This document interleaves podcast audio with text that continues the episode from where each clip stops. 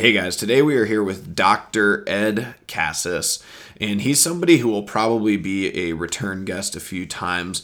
He's somebody who, you know, as a doctor and throughout his different experiences inside of the medical community, he has really gained a wealth of both perspective and knowledge on top of that, he stays extremely interested in podcasts, reading, and a lot of this, the just kind of current going ons inside of the medical community. So he does a really good job of keeping his thumb on the pulse. And what's nice for us in that capacity is we can get a very different perspective of just the problems in the medical community as it faces us as patients or client facing problems.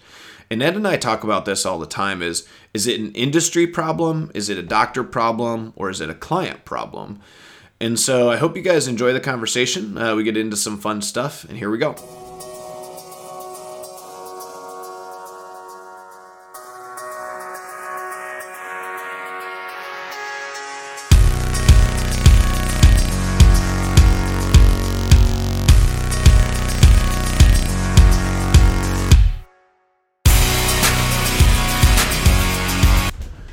Guys. Today we are here with Ed Edmund, the General Cassis. So, uh, Ed, tell us a little bit about uh, kind of your background with uh, with work stuff and kind of where you're at today. Okay. Well, first, pleasure to be here, Jeff. Thanks for the yeah, excited to have you. Yeah. Um, so I am a am uh, a physician. I'm a general surgeon as well as a thoracic surgeon. I uh, I trained um, at Johns Hopkins for my general surgery residency. And uh, in between my second and third year of my residency, I did three years of basic science oncology research at the National Institutes of Health. Oh, nice.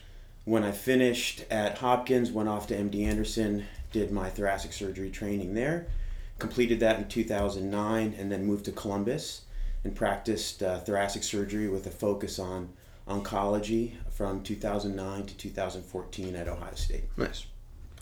Awesome. So National Institute of Health. So those are always those little NIH.org, I think, studies that you get to read. Exactly. Um, so did you have one focus when you were there, or were you kind of like uh, jack of all trades? How does that work? Well, my I've have um, a pretty significant family history of lung cancer. Okay. That's that's one of the reasons why I chose thoracic oncology as my, my field of specialty. So when I was at the NIH, um, I was working in the surgery branch focusing really on molecular oncology to understand nice.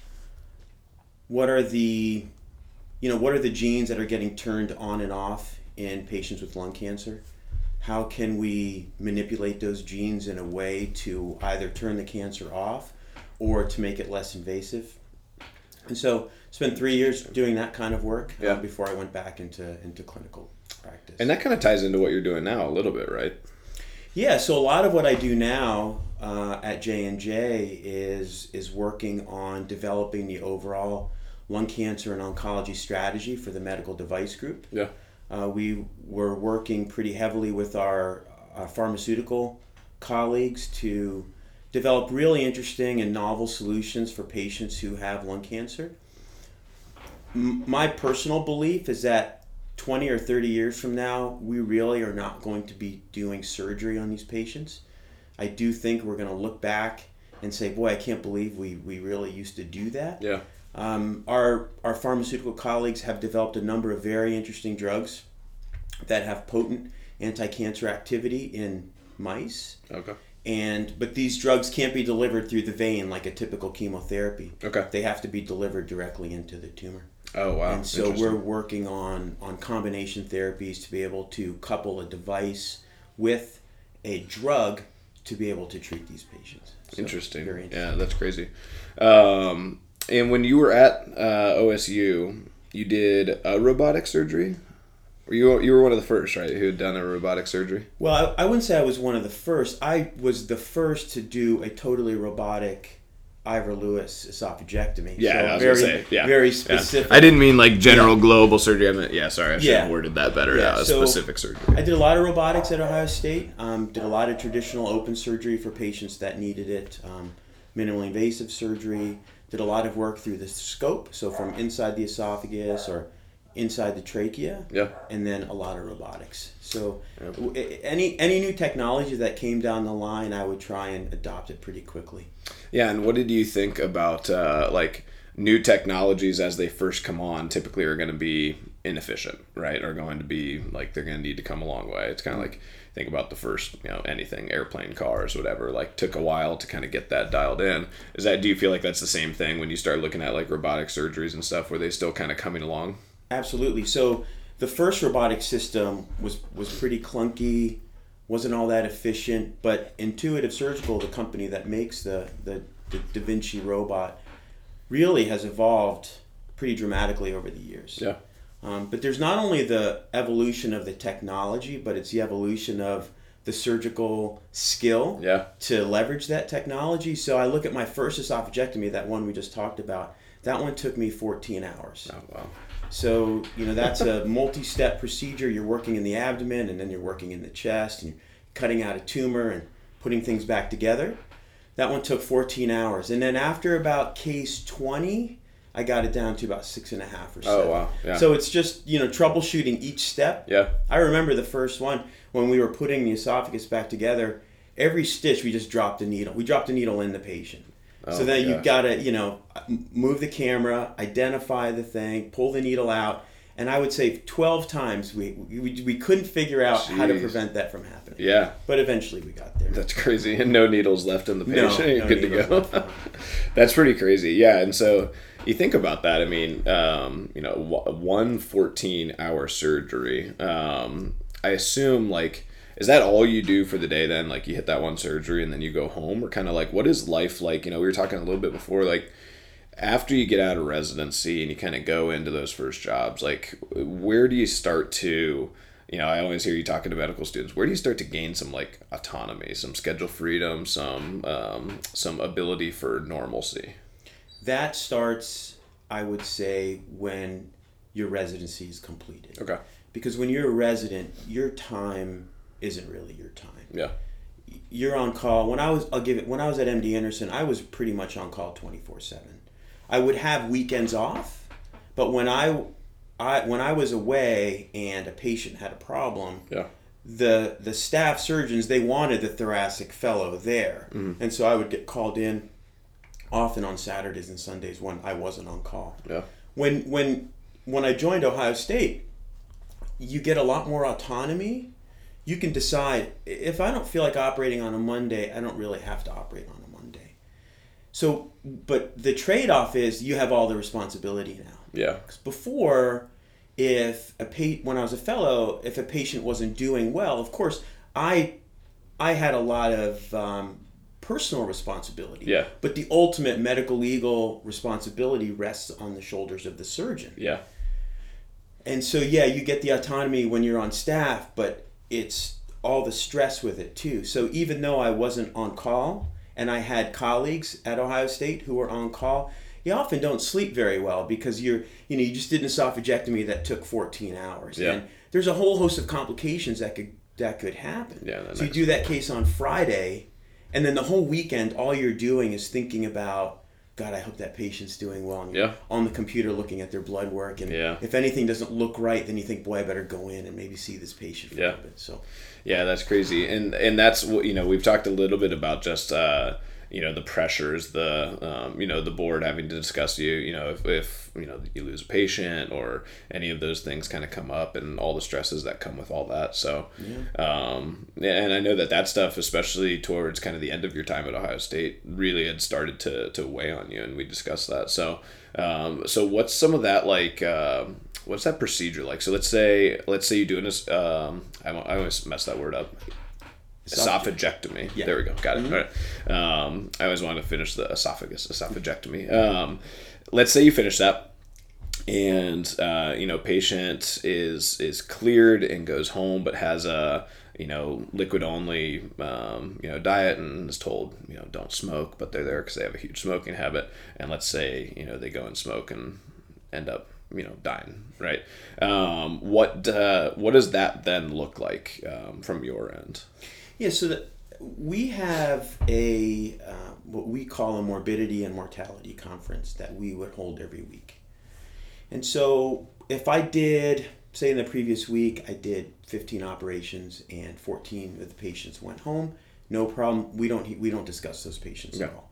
But let's say someone develops a severe complication, um, a patient dies, or when I connect their esophagus, it leaks, doesn't heal properly, and so that case will get discussed in detail. Okay.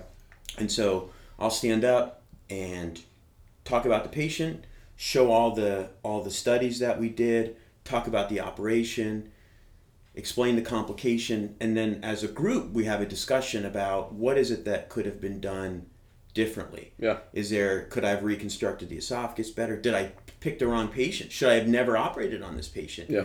Um, should I have given the patient chemoradiation therapy and said surgery is not appropriate for you? So we, we certainly we go through that process with any any significant complication. And if someone were to go home and come back to the hospital a month later, three months later, and that's a complication that will come up in, in the morbidity conference. Interesting. You know.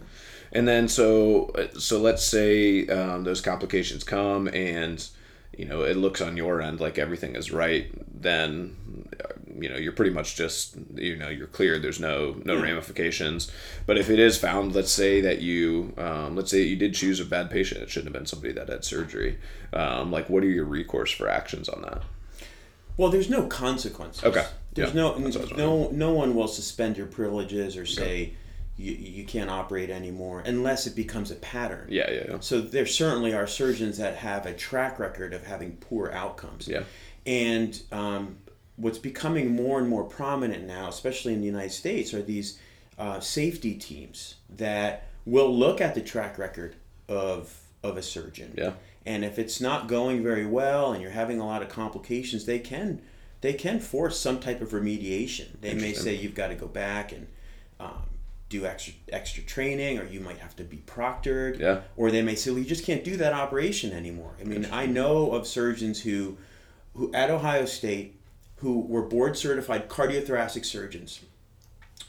They had bad outcome after bad outcome doing a particular operation, and they were just told, you just can't do that operation anymore. Yeah. Where we can't put the public at risk just because you feel like doing the Yeah. surgery. So unless it's a pattern, it's uh, it, there's there's usually not you're not reprimanded. Yeah. Now of course malpractice is a different Yeah, for sure. situation. Yeah, absolutely. Yeah, if you did something off common.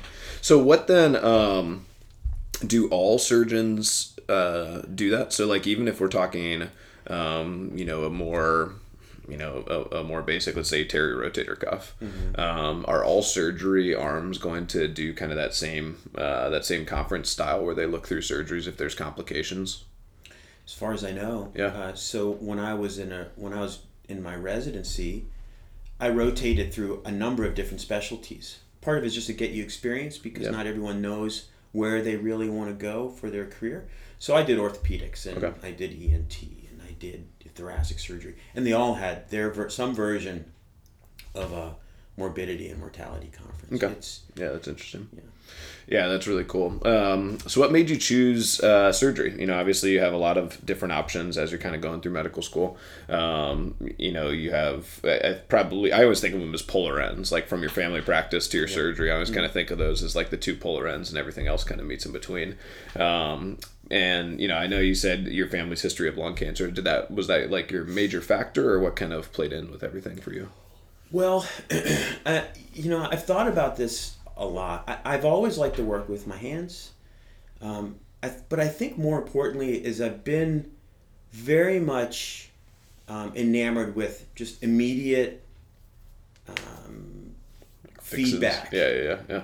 I remember I was um, my first knee operation. I was I think 17 years old. I had a meniscus tear, and I couldn't bend my knee.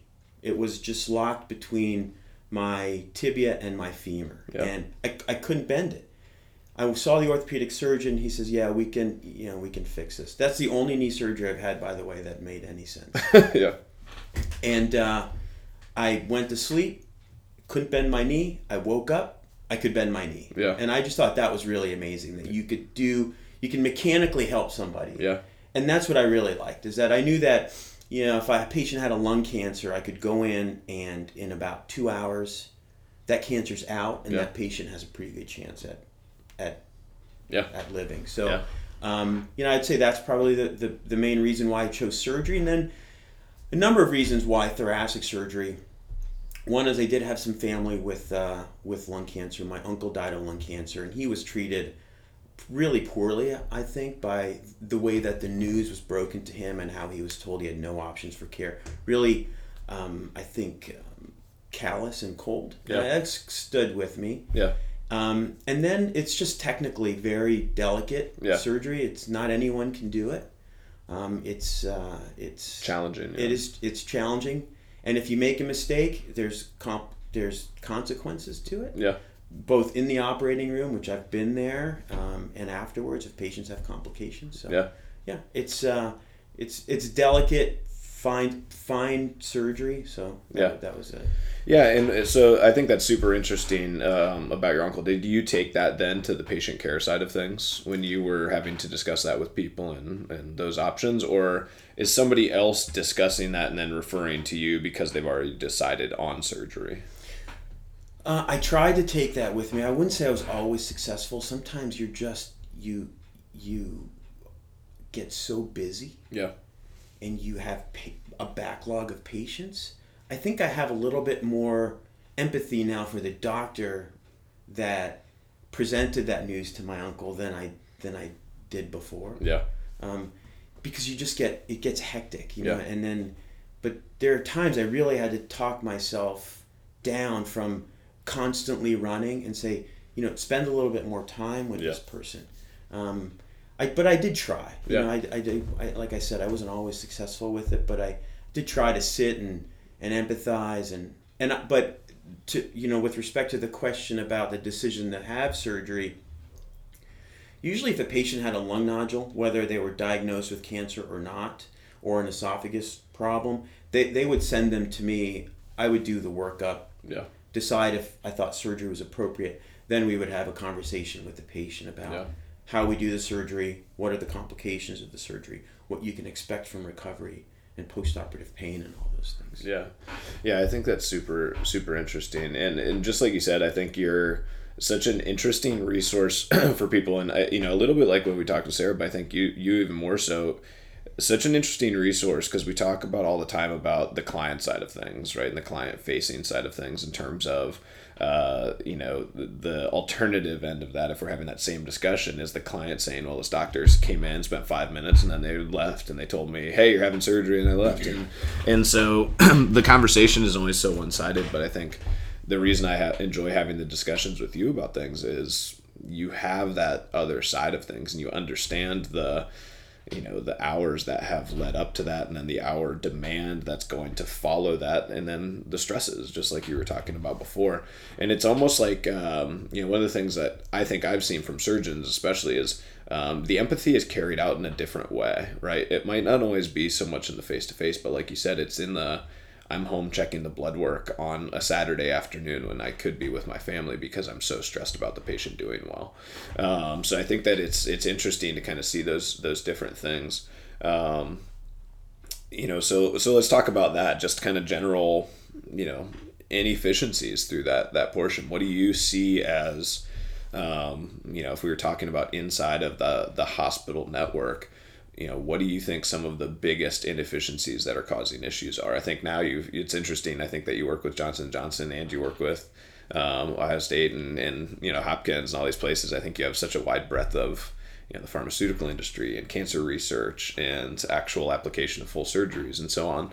Um, so you know, let's say you know now now you're on uh, you know the deciding chair. You know, whichever body that is, right? You get to start making decisions to change things. Where would you go first?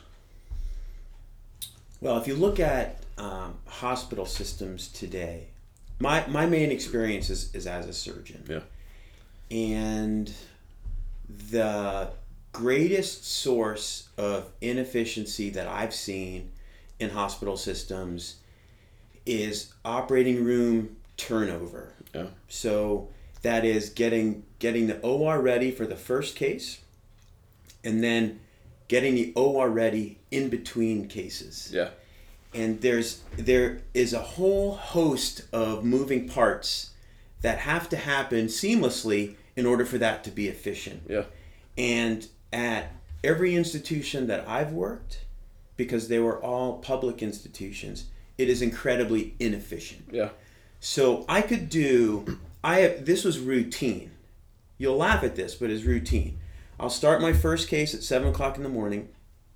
I'll finish my last case six or seven o'clock in the evening. And the actual amount of operating time was less than the turnover time. Oh wow. Yeah. So I could do a case from seven to nine, Yeah. and my next case, my next patient there, anesthesia, it's all done. Yeah. But turnover, for whatever reason, is two hours. Jeez. Two hours, two and a half hours. So I'm done at nine. I'm ready to do my next case. Yeah. But I we can't get started until eleven thirty, or twelve sometimes. And so I might crazy. have five cases to do in that day. Yeah. And so it's um, that's where I would start. And I think part of it is that the incentive structure for the different team members Yeah. aren't aligned. Yeah. Surgeons want to get their day done. Yeah. Other team members are shift workers. Yeah, I don't go for- yeah. home until my cases are done. Yeah. If that's at six o'clock in the evening or one o'clock in the morning, I'm there. Yeah. So my incentive is to operate safely and efficiently, but be available, get my work done, so that I can do whatever I can to shorten that turnover time. Yeah. Other team members work from seven to three. Yeah. More if they do more, it just means more work. Yep. It doesn't they don't get paid more for it. Yeah. It just means that well, I could really move and get three three patients in from seven to three, but I'm not really incentivized to Yeah. do that. So I'm gonna take my break and do these other things. Yeah. I mean that would be the first thing. You have to align the incentives for people that are working in similar functions. Yeah. So they all feel like they're rowing in the same direction. Yeah. And you get things done. Yeah, it almost seems like you would have like it almost seems like it should be like a contractor thing. It's like you have your team, it's your team, and you guys work as a shift. And when you are done, then you go home.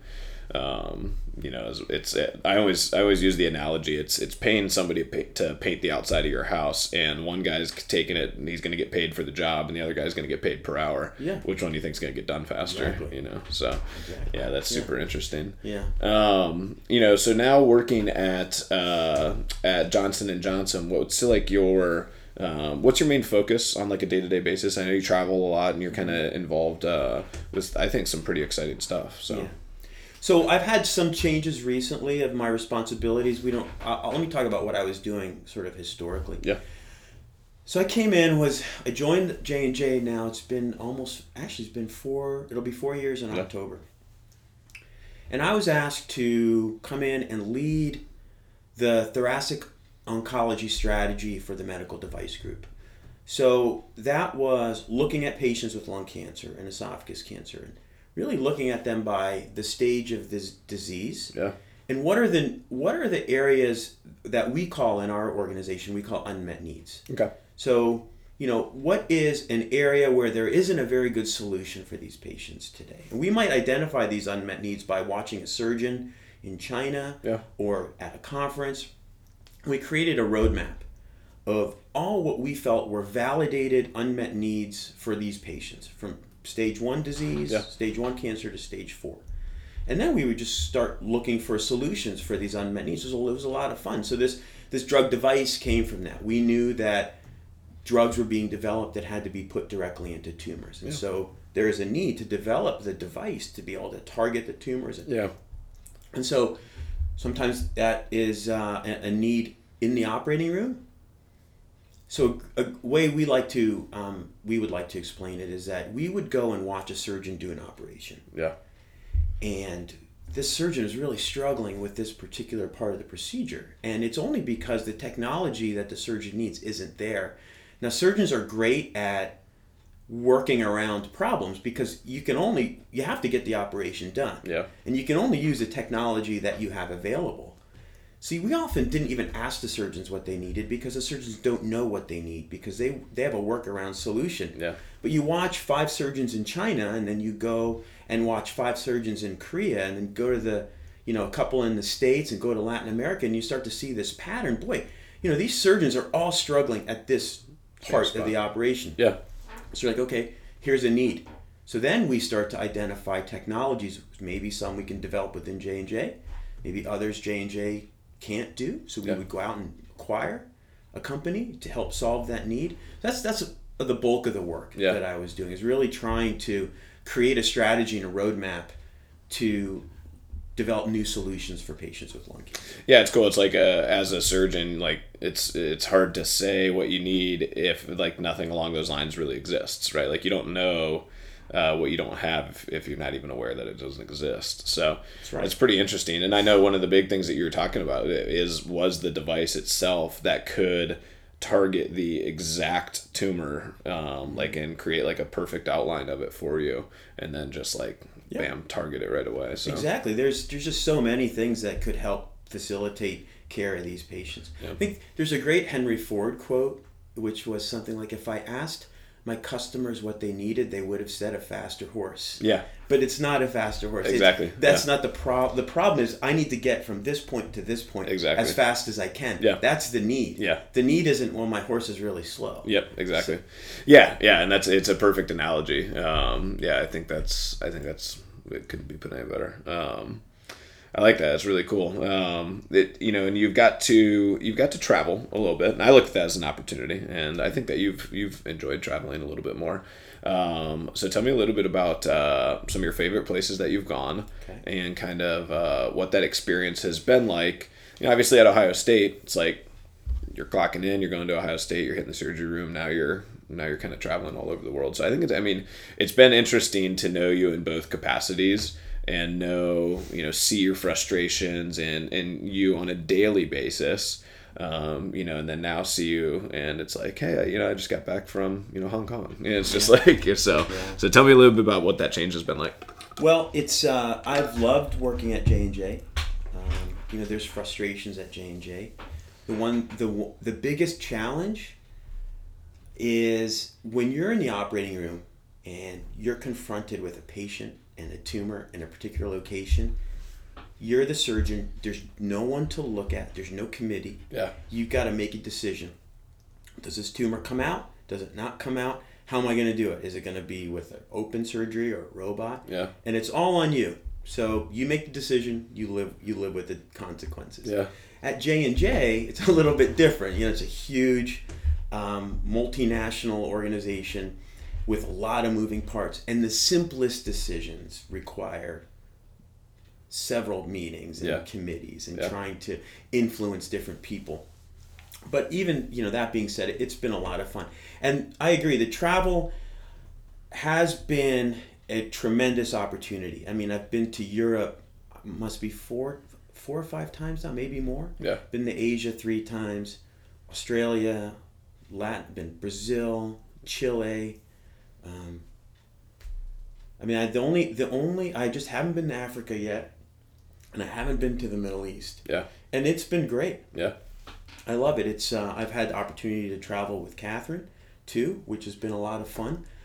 Um, every place is a little bit different. You take something from each one. Like when I go to Asia, I, I just when I land in the United States, I sort of kiss the ground and Yeah. God, I'm so happy to be back home, just Yeah. because it's culturally so different, so crowded, Yep.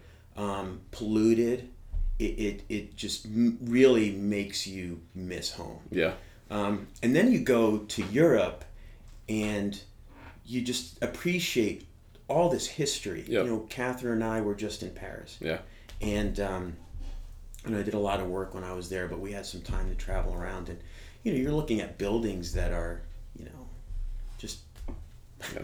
500, 600 years old or yeah. older. or older. Yeah, yeah. I mean, it just is, uh, it's, it puts the United States into some perspective. It does, yeah, absolutely. I think Yeah. that's the best way to put it. When we were in Prague, uh, we went up and you you take this like. Uh, I mean, I, I guess you'd call it like an elevator. Uh, It's almost like you go. I always uh, imagine it was like a mine shaft car, and like you go up this tiny thing. It's going like two miles an hour, and you go all the way up this mountain, and you're kind of like at first you don't know. You're like, why the hell are we take? Where are we going? Yeah. And then you get to the top, and it like ducks down this thing, and then all of a sudden you're like in a castle, and you're like, what? it's like it's crazy, and like it's all still original, and you see, and you get to sit up there, and I mean, this is like I, I think it's like the castle of Prague, and it's basically for a long time, it's like this is where like the royal family would either stay or would go during times of distress, which obviously like that area there's been a ton of distress over the years. And so these guys have like these gigantic like cannons put into stone walls and it's like and you start looking at it and you're like strategically this would be impossible to get to. Yeah. Like you're just not taking this fort at all, and that's what the historian was telling us. It's like even when like the city of Prague would fall, and like they would forfeit, like that nobody would ever take like this position. Mm. Um, and so you know, as a history buff, I like geek out over that stuff. So I think just like you said, though, it's so crazy when you walk around, the architecture and everything feels so different. And it's just because you're it, just like you said it's like you start realizing like america's such like an infant it's such a baby yeah. all the buildings like even our oldest buildings yeah. like 200 years old exactly you know? right just yeah. like nothing yeah. so yeah yeah it's been uh it's it's been great and i think you know it just it's really interesting to see the differences among the different cultures you go to latin america they are so friendly yeah just so friendly you know you they every everything whenever you see them it's an embrace and a kiss and yeah. dinners just last forever. Yeah. And uh, it's such a social yeah it's communal yeah, yeah. yeah. And then you know australia is a lot like the us it's a, they're a little more standoffish i think. I mean friendly people but it's not not the same warmth that you get. So it's really been fun to yeah.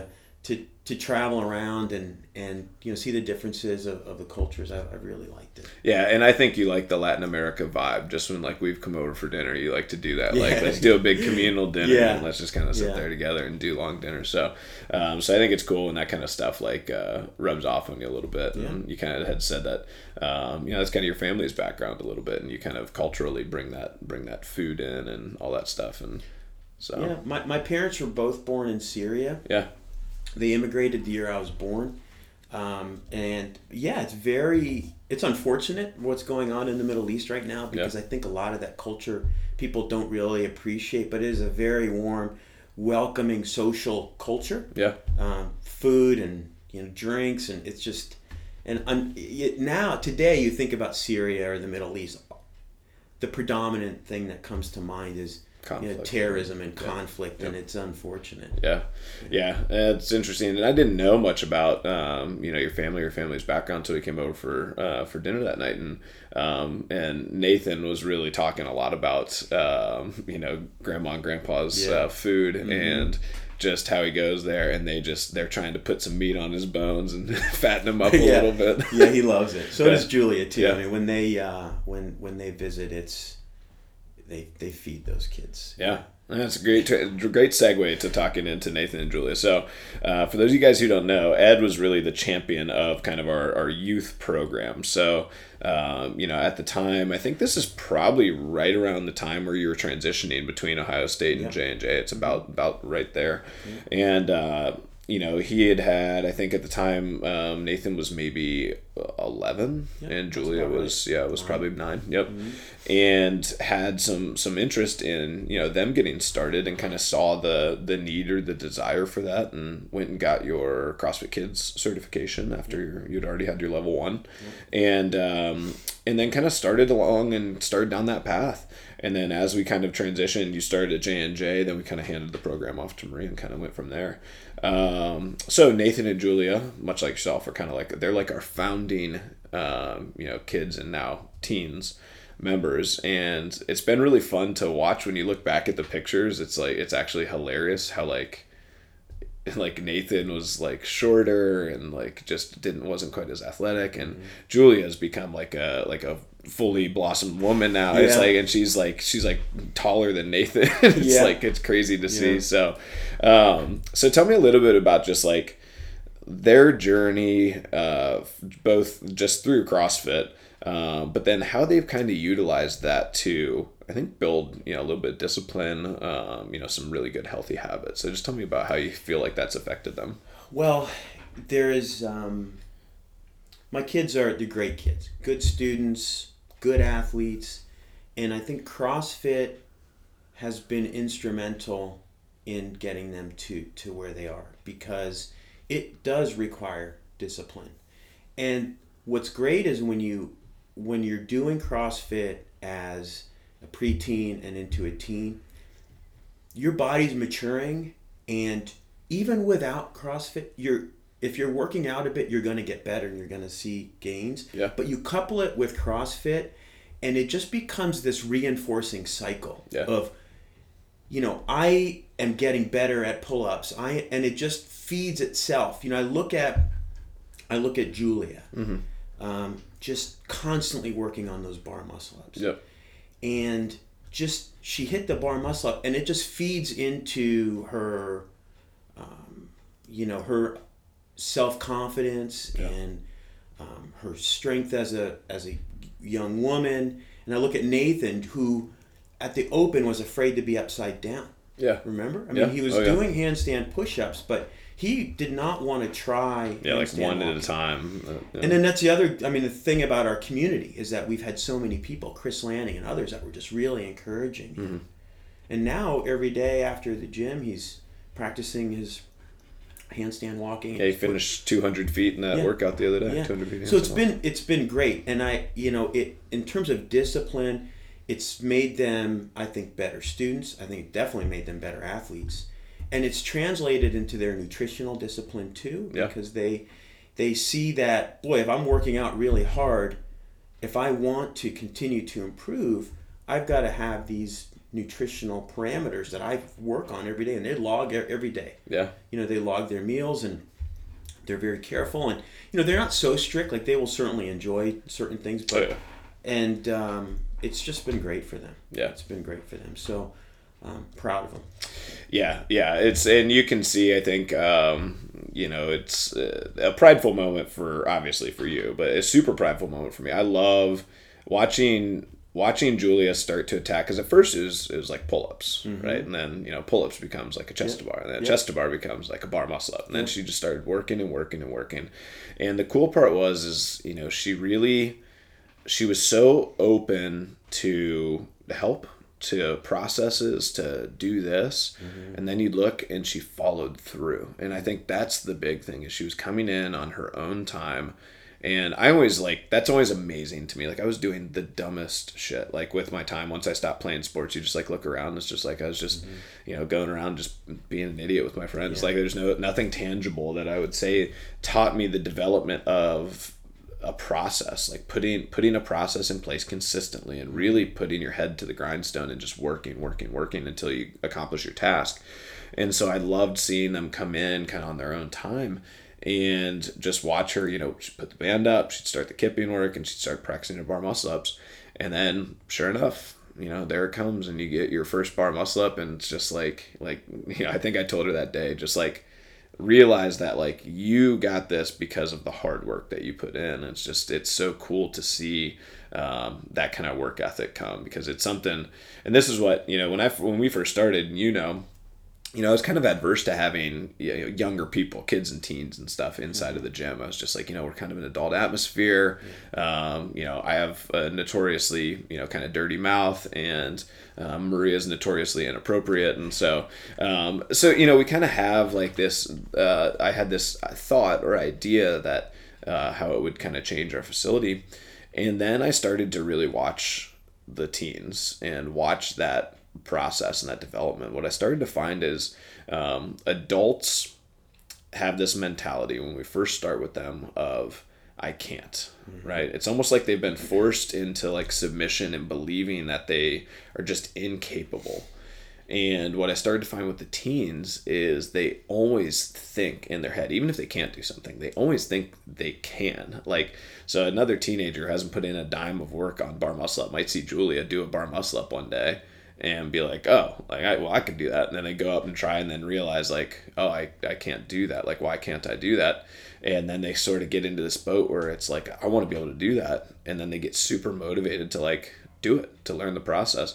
And it's just a different mindset, and I think it's so cool to catch them at a stage at an age where they still have that, where they still have that like uh, that hunger to develop in that capacity. So I think it's been really cool to see, and and now they've really become you know leaders. They're leaders of that class, and um, you know, I think Julie's developed um, you know some good relationships. Yeah, you know has. Ryan Nathan, I saw him at a football game earlier this year, um, and so I think that that's um, you know that's been kind of a cool like now as the program grows. introducing them to you know different kids, different age kids, different you know male, female, um, you know Dublin and Worthington, and like all this stuff that like otherwise is like a barrier to getting to know these other people who might be you know a really meaningful part of your life. So it's really cool. Thank you for helping us start the program. Um, so as you kind of go now, so Nathan's uh, still playing baseball. Is Julia still playing softball? She is. And then is she playing anything else? No. Nice. No, so they they're just they do they do uh, baseball and softball usually throughout the year. Julia's Yep. doing fall uh, fall softball now. nice. Nathan's team. So Nathan's moving to a new team this year. Okay. He used to play for the Dublin team. Yeah. Uh, this year he's playing for a team called Ohio Elite. Okay. They put together a fall team, but if you remember, Nathan had that back injury, Yeah. so he's let, letting that heal up. Yeah. But it's CrossFit and baseball, softball. Yeah. And it's a toss up about which one. If they had to choose, Yeah. if push came to shove and you had to pick one, Yeah. it wouldn't be a very easy decision for either one of them. They both love doing it. yeah it's uh, you know it's cool but i always try to make sure that like we keep let's keep let's keep focus like we can get a we can get a full scholarship if we play these Yeah. these real sports there's no full crossfit scholarships yet so let's make sure that you know you know we can save our parents you know a couple hundred thousand dollars and set you up for the rest of your Yeah, life if we can That would be great. so um, so that's always good um, awesome so uh, and then kind of trekking into you know your CrossFit journey now. So um, you know, always when I think back to original ed, I always think double unders because that's the one thing that really Yeah, sticks with me yeah, when you first came. So Yeah. um, so you started at Core Tactics, Correct, right? yeah. And uh, you had started your CrossFit journey there. How long had you been doing it there before you kind of uh, switched gears and came over to Friendship? I- I don't think it was a year. It Okay. may have been around a year. Yeah. And it was a great introductory program for CrossFit. Yeah. I didn't really know anything about CrossFit. Um, and so I just thought, hey, this looks interesting. Let me join. And I did like it. Yeah. Um, uh, you know, learned some skills, was got fitter. Yeah. But then I was looking for something a bit more. Yeah. And then I was introduced to to friendship. And I remember, you know, at Core Tactics, we didn't do a lot of barbell work Yeah. it was a lot of gymnastics and and I remember that first day walking into friendship. You remember you still had that tower. Yeah, the mezzanine. The mezzanine. Yeah, for sure, yeah. And I walk in, I introduce myself, and I say, "Can I watch a class?" I'm sitting on the steps, and I don't know what some barbell thing. Yeah. And it just kept slamming on the floor, and I'm thinking, "What? What is this? This is I don't know that I'm gonna like this." And Yeah. then I joined. Yeah. Um, I still remember our, you know, at the time it was sort of a one session. Yep. Are can you do this kind Yep, of thing? You, yep. We were talking a bit, and I said, "Yeah, I've been doing it for a little bit." You watched me do a couple air squats and a few other things, and you said, "Okay, you're you're good." Yeah. And uh, and then the first class was I think it was back squatting or something. I said, "Oh yeah, I'm gonna like this." Yeah, So it was- yeah. yeah. It's been great. And here you are. Now you love the barbell. I It's love the barbell thing, now, yeah.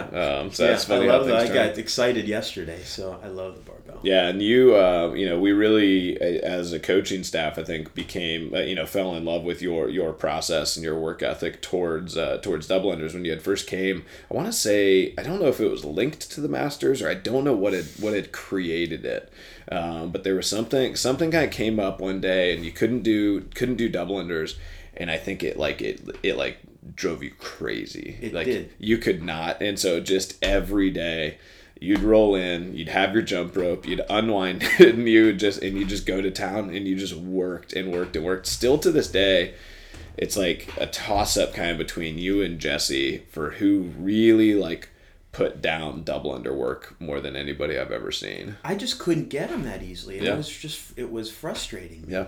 I did them in the garage. I did them constantly. Yep. Constantly. Yep. And for some reason, I couldn't get the. I couldn't figure it out. Yeah. And I just said the only way I'm going to figure it out is just the key. It's not going to just come to me overnight. So Yeah. yeah, I remember you helped me and Yeah. uh, yeah, Jay and Yeah, and we all had our different systems. Jay was like a cheater because he had he did competitive jump rope uh, team in, in Yeah. elementary school. Um, but you know, I was the same way. I really struggled with him, and I'll never forget the day. CrossFit.com. We were following it in two thousand nine. And Jay had just started with me, and you know I knew that there had been some jump roping stuff. So I had this old boxing jump rope, and it was heavy, and uh, and we still used it for a long time. It was sat at the gym forever, and CrossFit.com posted up a workout with double unders. So I click the video and I watch them, and the, you know he talks about how it passes under your feet twice, mm-hmm. and all this stuff. And I'm like watching it, and I'm like never heard of this, and so I'm like, so I go out in the garage, and we had been following main site like religiously. We're gonna do it exactly to a T, and then I think we did like a little bit of weightlifting work, mm-hmm. and we go out in the garage, and you know I tried, and maybe I gave it like five minutes, and Jay shows up and I go, dude, this move is bullshit. Like they just put this on here. I'm like, I sound like Maria all the time, right? this move is bullshit. Like I can't even do this. This is ridiculous. Nobody can do this. It's so hard. and Jay like whips his jump rope out and starts doing them like backwards under yeah. his legs and all this stuff, and uh, it just was ridiculously easy for him. And so, was, uh, so then it just made me even more mad. I was like, oh my gosh. I was like, well, okay, I guess people can do it. So I started working, but I just couldn't. The same thing. I just couldn't get them. And so I found this system online that was like uh, you do five sets of five every day, mm-hmm. and then once you achieve five sets of five, then the next day you move to five sets of 6 mm-hmm. and then if you achieve five sets of six, you move to five sets of seven, and then five sets of eight, and every day you just add one, yeah. right? So it's super digestible. Uh, and then once I, I think I got up to like uh, like 26, mm-hmm. and then Main Site came out with another workout that I'll never forget. The workout was first workout I ever completed with double unders. Uh, it was five overhead squats at 95 pounds. You walk 100 feet overhead with the barbell. Oh, okay. and then you do uh, i think it was 30 double unders. And uh, and i did all the double unders that day. And so i was like that was same thing. Like you have that accomplishment that oh, like sense of pride. Yeah. Yeah. so um, so i always i always love seeing people kind of attack that. Uh, so you came over, um, you know, you knocked out some masters. Uh, you know, you were a you were a winner of the masters, right? I think I you think won your so. age division. Yep, a couple years ago. Yep, yep. Yeah. And so uh, a masters champion, and uh, and you know, for a while you're really you're really pushing into that competitive realm, right? You really wanted to, you know, you hit. Uh, do you hit a two 200 pound snatch 225 225 yeah 225 you worked uh, really hard on followed uh, you know Kara's eight weeks I think Correct. a couple times twice. yep twice it's a really hard Olympic lifting yeah. program um, yeah that was I couldn't keep up with the nutrition I kept losing weight it yeah. was it was two hours a day five days a week yep. of of Olympic lifting and heavy squatting yep. and I finished it I think my snatch went from 185 to 205 after the first eight weeks yep and then after the second eight weeks I went from 205 to 225 yep and same thing with my my clean and jerk ended up getting up to about 275 i think. Yeah. After after that but i lost weight. Yeah. I yep. couldn't keep up with it but that was a lot of fun. Yeah. Yeah. Yeah that was um that was you know jason grove just kind of experienced a similar thing over squat cycle. Mm-hmm. it's just like i just don't think people understand when you are lifting weights in that capacity. It's the the your metabolism metabolism yeah. just goes through the roof, yeah. and feeding that much that much protein and all that stuff is really hard to keep up with. And so that's why you see a lot of Olympic lifters are typically like a little bit doughy yeah. because you have to kind of eat some crap to be able to get the calorie amount in to not do that. So, that, um, so that's been kind of a fun trek for you. And then uh, then you kind of halted in and had some knee issues, right? And so um, so kind of talk to me a little bit about what the knee issues were and kind of what uh, what procedures followed and kind of how life's been you know since then. Yeah, so I've had um, I've had four knee surgeries now, all meniscal tears. Yeah. Um, two on the left, two on the right. Um, the only one that was valuable, that I really believe helped me, was that first one that I talked about earlier. Yeah. The other ones, I had some pain in my knee, some swelling in my knee. Saw the orthopedic surgeon. You know, they tell me that I've got a meniscal tear and that a scope would would help. Yeah. And so I said, okay. And I shouldn't have been so naive because I'm a surgeon. I should know better. But yeah. I had them done, and I would say my knees are certainly no better. Yeah. Maybe a little bit worse. And so I, I regret having those other three because I don't think I ever should have had them. Yeah. Actually, after the last one that I had, I would say that my other knee, the mobility in that leg is is worse. Yeah. And you can see it when I squat. You know, I sort of yeah, lean. You lean I yeah, list to sure. one side. It's yep. just I don't have the same degree of mobility, flexibility in that joint that I should. Yeah, yeah, and so let's dive into that. I mean, so surger surgeons, you know, we always uh, you know say you know butchers like to cut meat, which is kind of a, a gross way of saying that same thing, but um, you know that's why you it's why you go to a surgeon to get surgery a yeah. lot of times. And so, um, so why do you think you know? Uh, and I think this is super common, right? This is knee issues, um, shoulder issues, back issues. This is all stuff that you know is prevalent just as a human, right? We're utilizing our body, like even if you're just sitting around at your desk all day, you're probably going to have some knee and back issues. Um, but it does seem now that we get a lot of a lot more conversation that goes very quickly to surgery. Um, you know and and it seems like and like you said even you it seems like a lot of people are just really blindly taking that advice and not not diving into things not looking into you know a full bout of you know full physical therapy and mm-hmm. appropriate recovery tactics and stuff before they go in and test that. Um, so, you know, where do you think that culture has come about from? And, you know, how do you think, you know, how would you recommend to yourself before you start going through maybe some of those first scopes or, um, you know, what would your, what would an alternative path look like for you? I think for, for the most part, surgeons are trying to do a good job for their patients. I, I have no doubt. yeah. That. But surgeons are also incentivized to do procedures. You know, make a good living. Yep. Hospitals are paying your salary. You have to justify your existence to the hospital, or they'll say, "Hey, you're not earning your keep. Yep. Go find a job somewhere else." Yeah. So that's part of it. And a knee scope is a bread and butter procedure for orthopedic surgeons. Yeah. Now, I'm not saying some people don't need it. Certainly, some people do need it. But there's mounting evidence, and I've sent you some papers. Yeah, for sure. That show that it doesn't it doesn't do any good really for the majority of patients. There's no benefit. Yep. The first thing I would say is you go see your surgeon. Your surgeon recommends something for you. Um, seek out a second opinion. Find someone like me or um, other medical professionals in the gym if to help you do a literature search. Yeah. Because that's hard, that's hard for a layperson. Yeah, for sure. To go and and look at actual published data. Yeah. Not what you find on Huffington you know Post. Wikipedia. yeah, for sure. But on published data, yeah. and to have someone say, okay, you know, here are two papers that you should read. Just read the abstract, you know, just the top part. You don't have yep. to go through all the methods. Yeah, get the conclusion. And it'll just give you a sense of.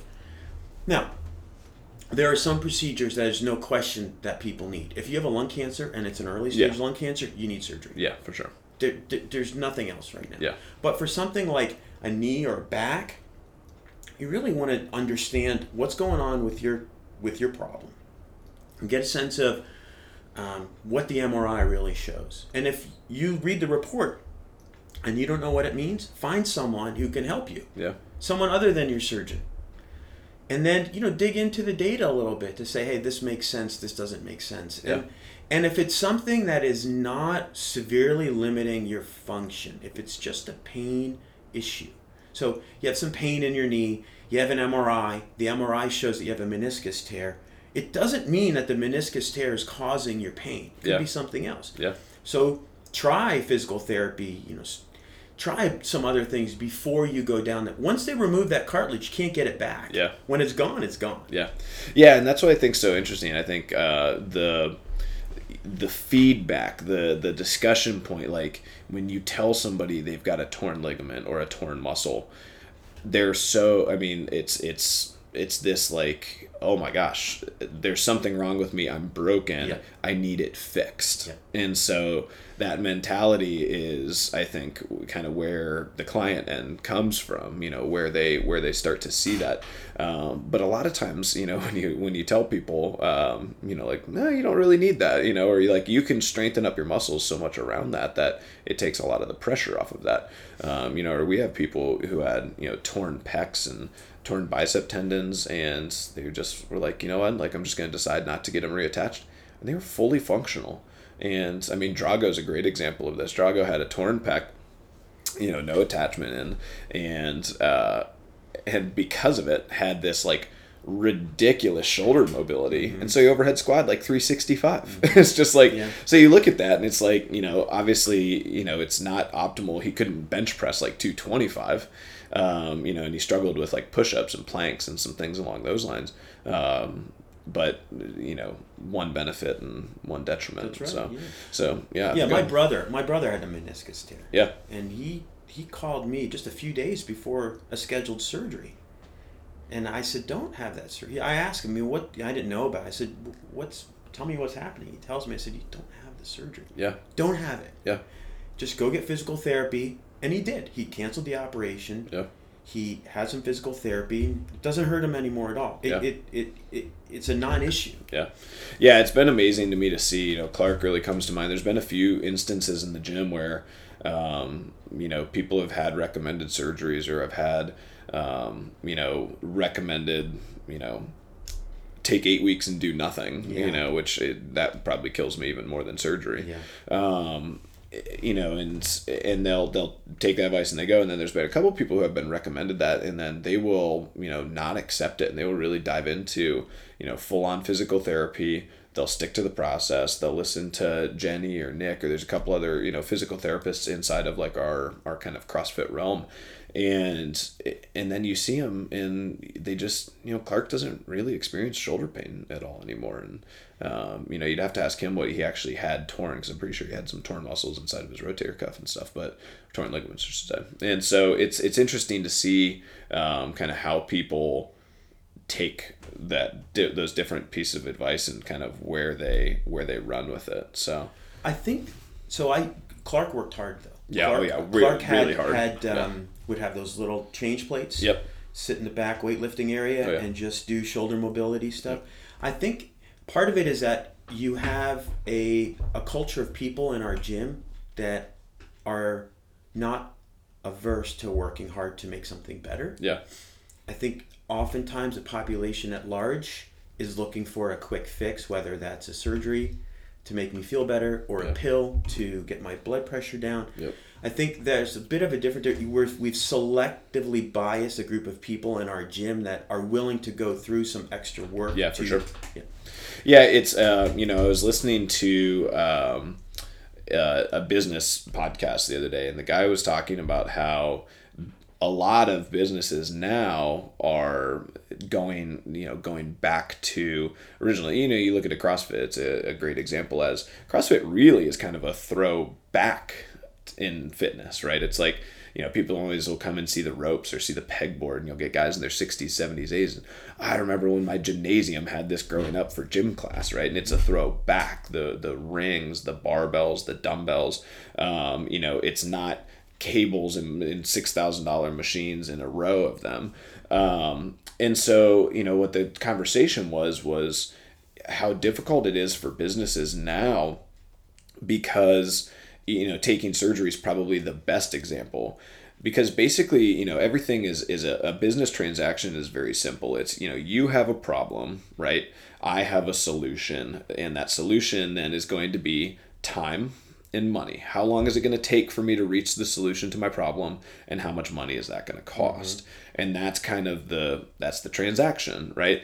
And so when you're competing with um, you know surgery and i tell you over here you know you're going to have to you know pay jenny and you're going to have to work for eight weeks and you're going to have to spend you know four hours every week not doing things that you like.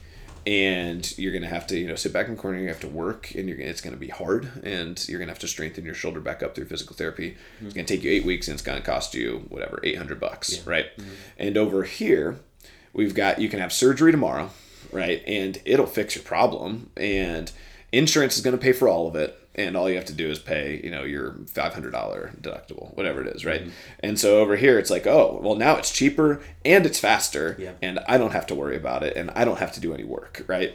And so it, that's when you start getting that point. It's like what we're fighting against, you know, as a gym. It's like, well, you know, the right thing is to teach you how to eat and to teach you how to exercise and learn how to do the process of coming in and exercising four to five days a week and eating healthy and like, you know, it's going to be over here. And then it's like, well, no, I can take a cleansing shake and I will lose weight, right? And it's Yeah, like, that's that's, right. that's Yeah, instant and I can do it and it costs me six bucks and all this stuff. And so, you know, it's it's been I love the the culture, the community. It's like almost to a point where now Maria and I talk about it all the time. We're like we're tainted to normalcy because we're surrounded by people who do have that work ethic to be able to make the the right choices, which a lot of times is not the easier path, but the harder path.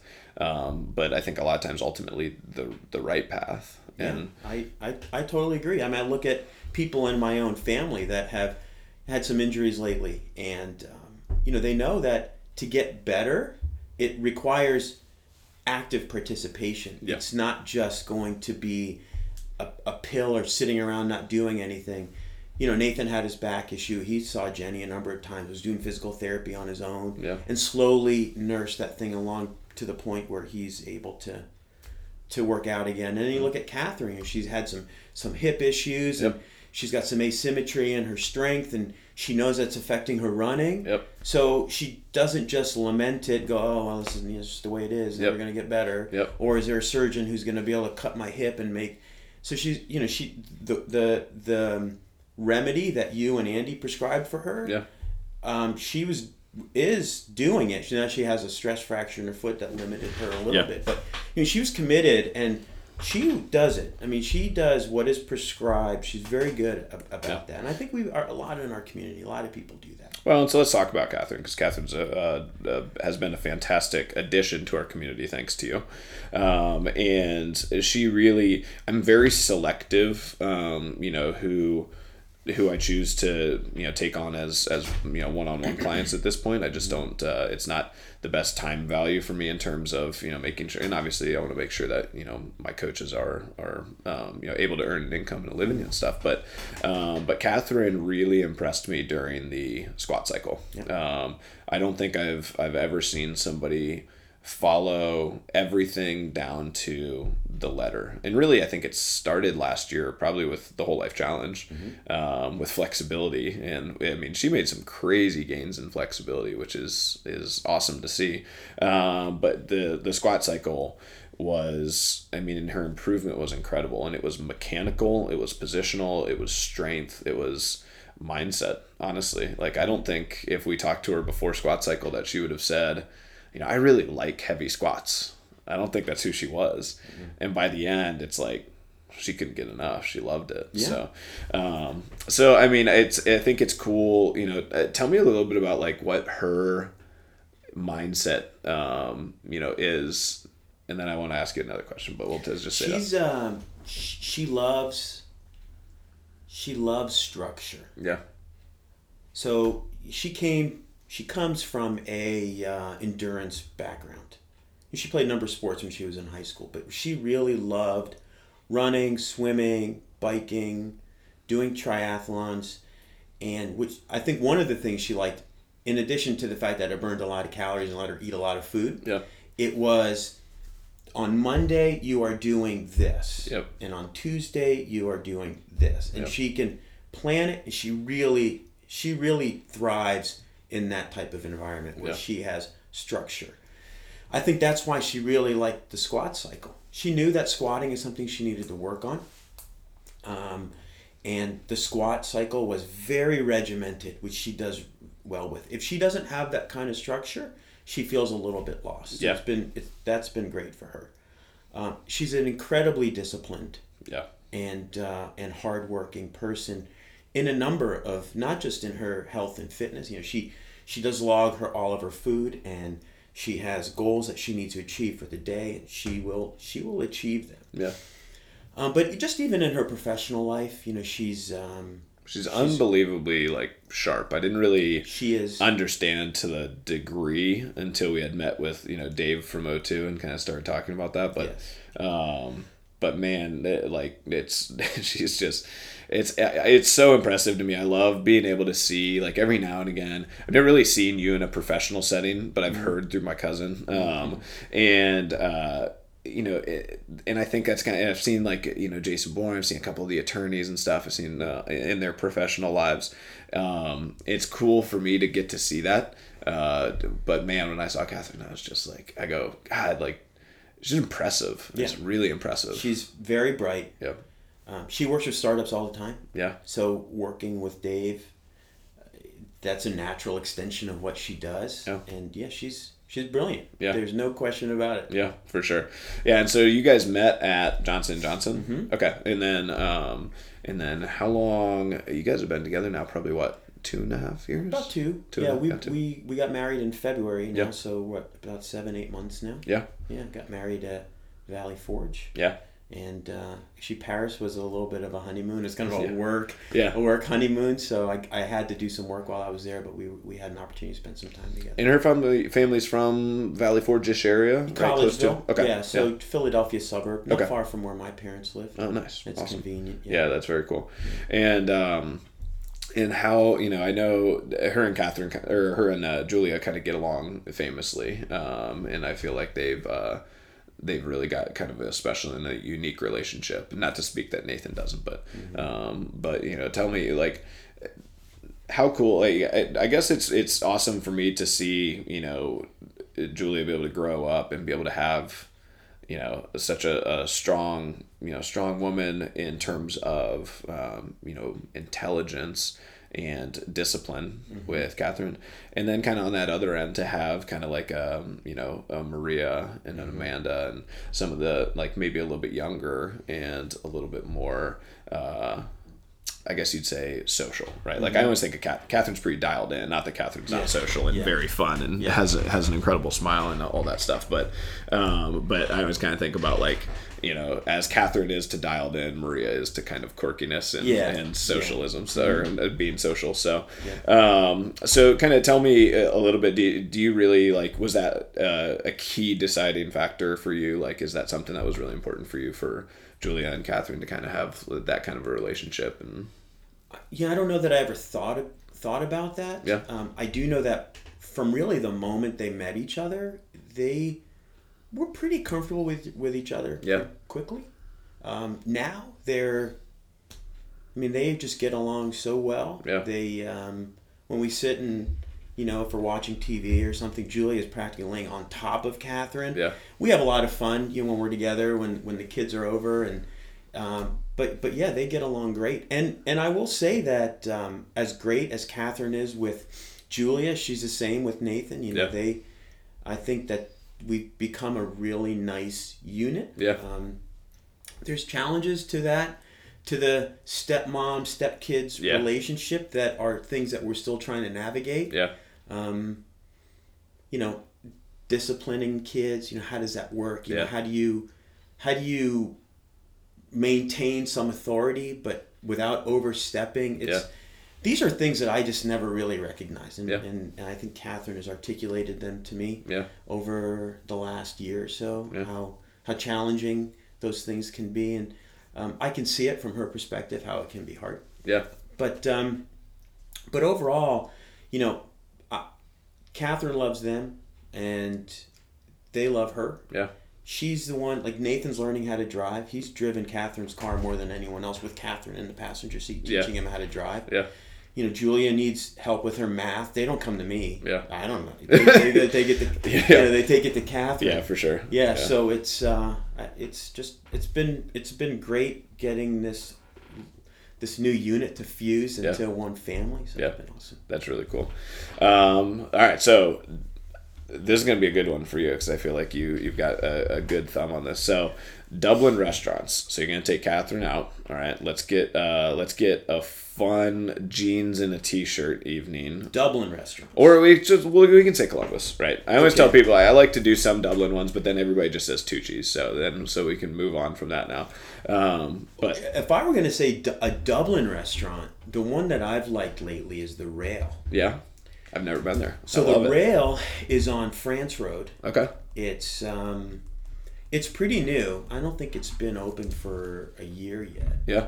and it's just um, it's just a good burger place. Interesting. It's yeah. a, it's a lot like Flipside, Oh, but it's okay. just not as far. yeah, yeah, And so I love the Rail. Yeah. And Catherine, I've been there several times. They've, they've got a pretty nice bar. yeah. Um, they don't take reservations, and uh, if you if you get there around seven o'clock on Saturday, you're gonna wait Yeah. for a while. So I recommend going in, putting your name in, and Yeah. Figuring out something else to do for the next hour. Yeah. But I really like that restaurant in terms of a Dublin restaurant. Yeah. Um, let me think. Uh, where else in Dublin? Tucci's. I mean, Tucci's is good, but it's Yeah. uh, you know, it's a bit just been around for a while. Yeah, it has been. Yeah, for sure. Yeah. Um, what about Columbus? If you're gonna go bigger, if you or maybe even like nicer. The refectory. The refectory. Yeah. That have you been cool. to the? I have. So the Yeah. refectory is where I had like my senior year prom, Mm-hmm. and that's the only time I've ever been. Um, Yeah, the and I don't think I've been back since. The food is really good. Yeah. Yeah, the, f- the food is really good. If I was going to think of something a little bit more, um, I have to think about it a little bit, like a little bit more modern, Yeah. uh, less stuffy.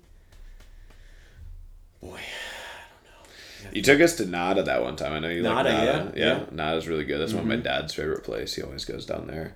Um, yeah, I'm always I'm always interested. The rail's awesome though. I mean, I've never even heard of it, so I love. I, that's that's why I like to do this. I like to see if you can get a couple people. We have a lot of people in the community, especially now that listen to the podcast. Uh, that you know are newer to Dublin. Um, you know, new couples. May they maybe just moved here, maybe from inside Columbus, maybe from outside of Columbus, and you know they're newer to the area. So I think it's always fun for people to kind of come up with some unique, uh, different kind of thoughts. With the other one I, is Hudson 29. Oh, Do you I know Hudson yeah, 29? Hudson Twenty Nine is incredible. Yeah. I love Hudson Catherine Twenty and I've been there. Yeah. Count I don't know three three times. Yeah. now. It's uh, the first time we went. We went, got a drink. We're sitting outside, and the smoke alarm or or the the garage alarm went off. Oh, wow. And it was just like they had to close the place down. Almost. Oh, I mean, really? You couldn't talk. It went on. I don't. I would say 15, 20 minutes. Oh, jeez. yeah.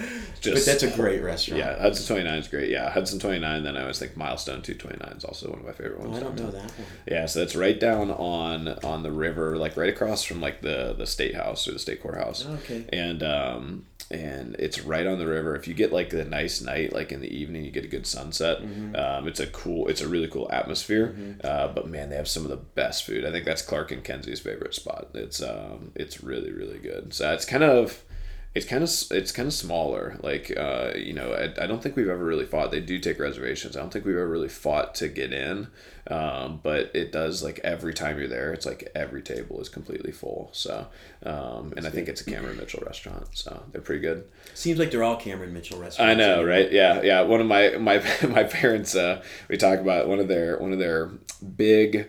Um, you know, regrets I think is they had an opportunity I think to invest early in in Cameron Mitchell restaurants, and I think they had decided to pass. And I'm guessing because they probably had like a three and a four year old or something like that.